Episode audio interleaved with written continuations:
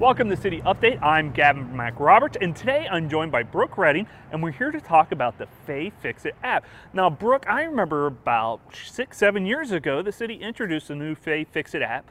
Um, not so new anymore, you know, six, seven years later. Tell them about the work that's been going on to kind of update that app and to modernize it a little bit. Yeah, thanks, Gavin. So the, the city has had the application for uh, roughly seven years in place.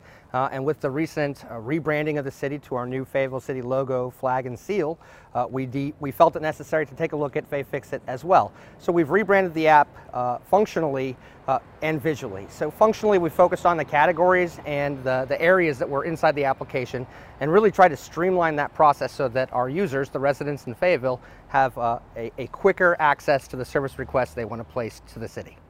And so what can people expect when they come into the FayFixit app? What type of services can they request through that app?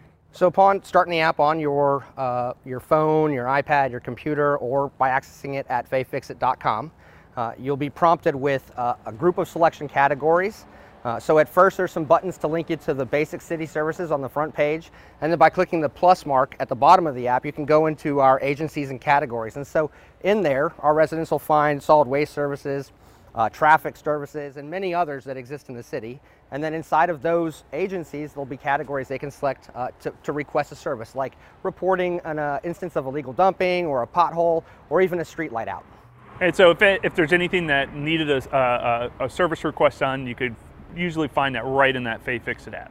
Yes, sir. So uh, we try to include as many options for residents as possible before making it kind of overbearing. So uh, there are a limited number of selection categories, uh, and if you can't find it there, you can submit one uh, in the general category or call our call center at, at One Fay.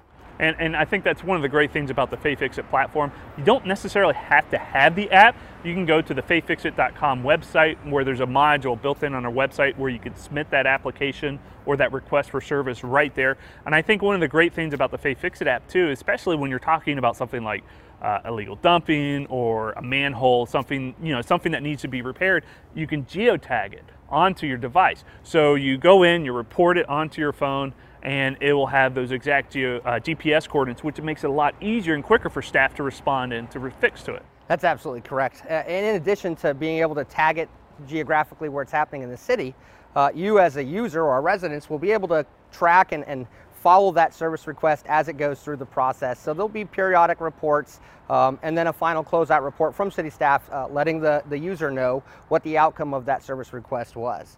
Um, City of Fayetteville is, is in the top 10 users in the nation for this type of application. We have over 13,500 active users in our community. And so if you haven't downloaded it, we ask that you do because this is the great way for the community to report service requests uh, and, and, things that are happening in the city in terms of infrastructure uh, directly to us. And that's available on both Android and iPhones, correct? That is correct. Just go into your app pod app store and search for Fay Fix It. All right, well, Brooke, thanks for coming on and sharing all that great information about the Fay Fix It app. And I want to thank you for joining us.